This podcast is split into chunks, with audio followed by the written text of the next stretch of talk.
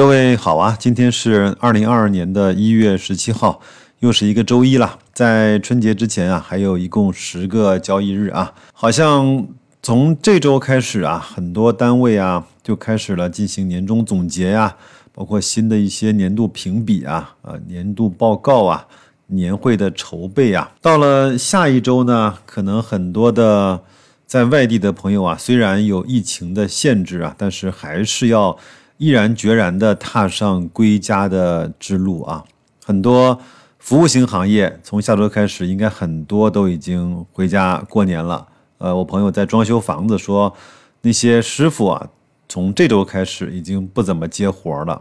我相信有很多的网约车、很多的服务员、很多的外卖小哥、快递小哥，可能都在下一周要慢慢的离开工作岗位，要回去过年了。反正也希望各位啊，在年前这段时间，还是要确保自己的安全，在工作上、生活上、出行上、投资上啊、身体上都确保自己的安全。我相信啊，在投资市场上啊，最近这一两周啊，可能交易也不是那么活跃了，包括成交量，我不晓得在春节放假之前还能不能坚守在一万亿这样的一个水平啊。好像很多的媒体啊，包括一些节目里面又。开始讨论那个每年都要讨论的话题，就是持股过年还是持币过年？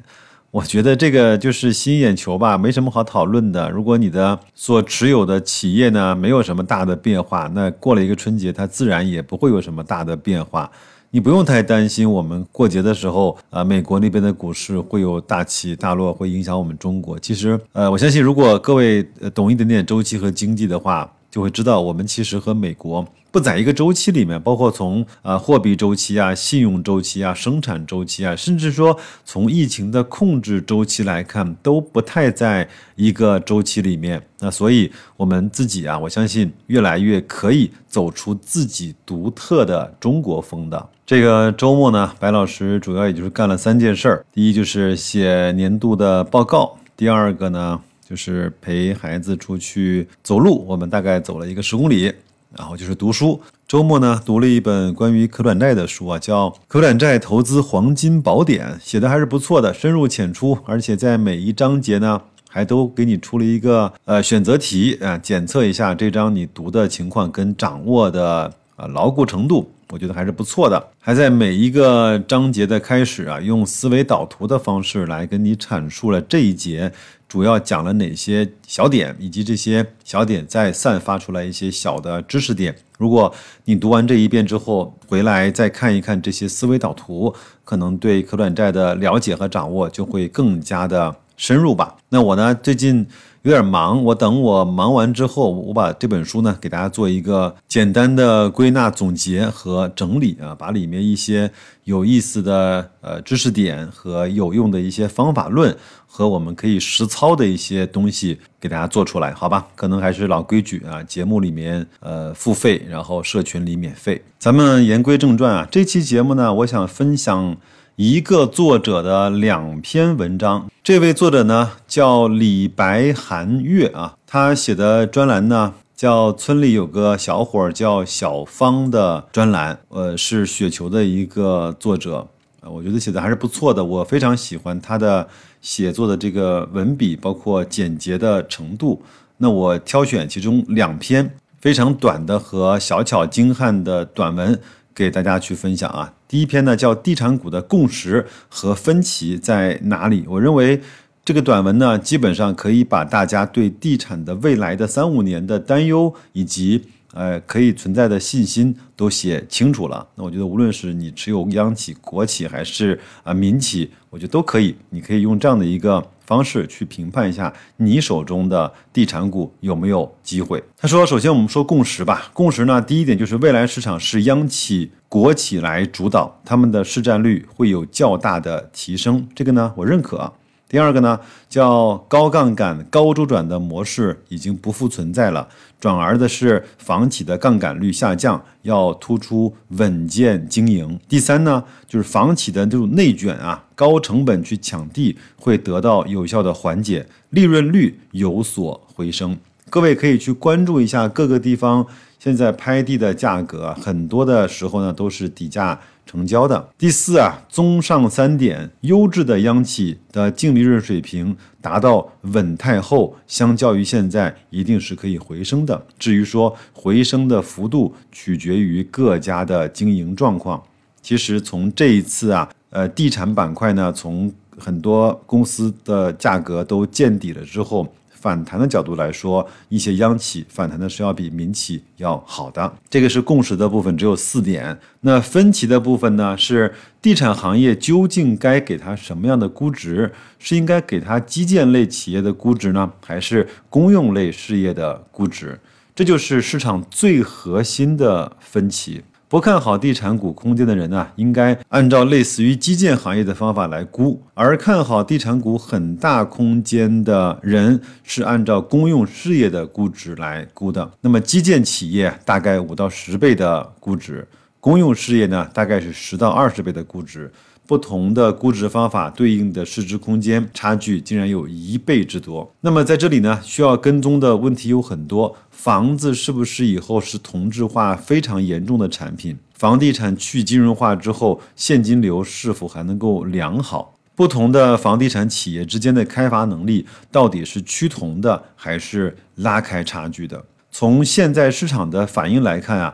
目前明显是按照基建类的企业的估值给的，大多数人认为啊，地产股只能够去赚一个盈利回升的钱。那么既然按照最悲观的情况呢，已经给过定价了，起码大概率来看，向下的空间已经很小了。至于说向上的空间，无非就是几十个点和几倍的差距了。我们也静待结果的揭晓。他并没有给出他的结论，而是说，呃，把这样的一个共识和分歧抛给了大家，各位可以去思考一下，在你眼光中，你到底是买的是一个什么样类型的企业，是基建类的，还是公用事业类的？那到底在这样的企业中，那房地产企业应该扮演好它什么样的角色？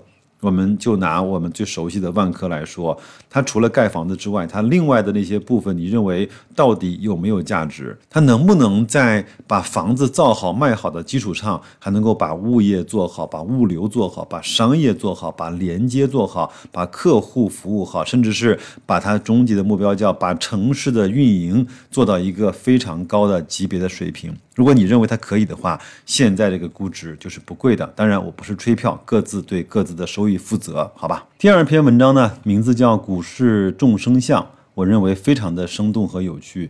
我也读完之后呢，陷入了深深的思考。我们先把作者的文章分享完，我们再表达我们各自的观点，好吗？他说，当年我本科毕业的时候呢，我们的同届的毕业生至少就有两位通过炒股啊，达到了八位数的身家。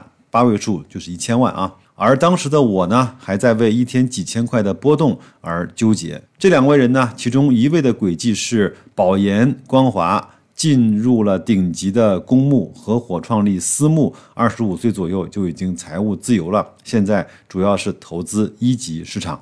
另外一位呢，在美国读博士的时候呢，就深得张磊的赏识，带他见了不少美国投资界的传奇人物。后来创业的合伙人也是连续几届全美量化交易的冠军。本科没几年，就直接给的我的母校啊捐了八位数。那个时候呢，我就认识到，在这个投资领域中啊，普通人的水平和顶尖高手的差距，并不是像大家想象的那么小，而是非常非常的大。后来呢，呃，作者硕士毕业，有幸呢进入顶尖的公募，又认识到另外一个世界，见过有人踏实低调，从几千万的规模起步，一步一步的做到几百亿的网红基金经理，也见过有人啊飞扬跋扈，目空一切，从管理啊百亿规模的这种掌舵人呢，沦落到只管几千万的年金产品。再后来呢，作者去了一家头部的非公募的机构，听闻。当年老板是如何在一五年的时候操盘了一只又一只的十倍股，也见证了公司重仓几十亿的公司呢是如何被暴雷所强平的。更多的工作经历没有必要赘述，只是一路走来，经历的越多，越懂得对市场要心存敬畏，兼听则明。投资这个行业很特别，一方面呢是它的门槛极低，越是门槛低的行业，竞争越惨烈。但另外一个方面呢，这个行业是在做选择题，而是在而非是在做问答题。所以在两亿的股民这个足够大的样本之下，成功和失败到底是实力和运气呢？其实是很难说得清楚的。就如同啊这些年我见到的一样。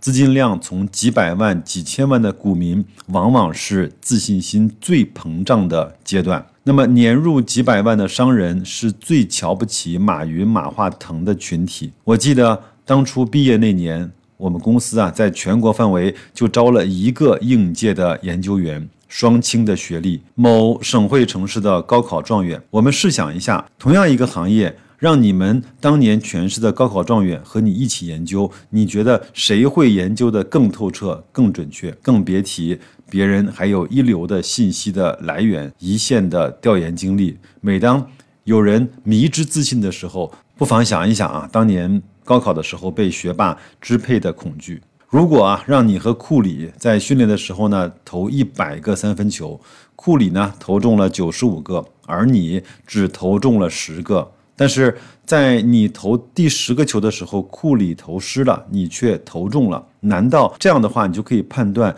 你的三分球命中率要比库里更高吗？投资中也存在着同样的道理。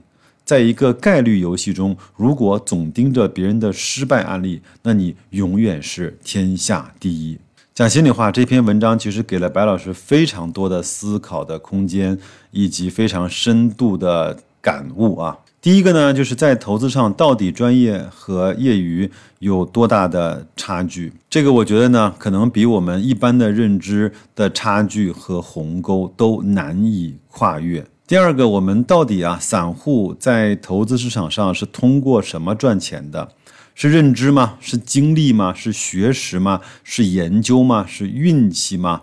还是什么？如果我们想不明白这个道理的话，可能我们在这个投资市场中的时间越长，我们离自我毁灭就越近，而不是更能够自我的实现和成功。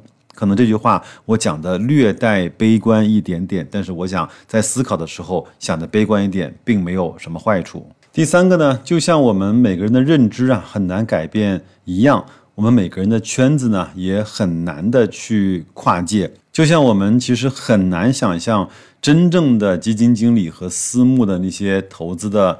呃，顶尖人才他们到底是如何去工作的？我们只能通过呃媒体的一些呃采访啊，通过一些新闻的片段，甚至通过一些书籍来去获得我们这方面的认知。然而呢，获得了这些认知之后呢，对我们自己作为一个个人投资者来说，并没有太大的帮助。所以这篇文章我不知道会带给各位。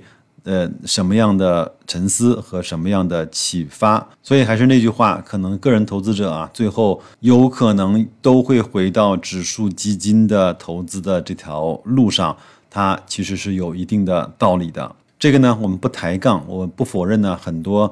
个人投资者通过投资个股呢，获得了非常大的成功。但是我们要知道的是，在多少的时间维度内和在多大的样本的选取空间内，才有这样的一个被我们看得到的投资个股成功的个例？好吧，把这篇文章送给大家，我继续思考，也希望各位有感悟啊。欢迎你在留言区留言，我们在微信中、在社群中继续的沟通，互相支持，一起成长。那就这样，祝各位工作愉快，投资顺利，再见。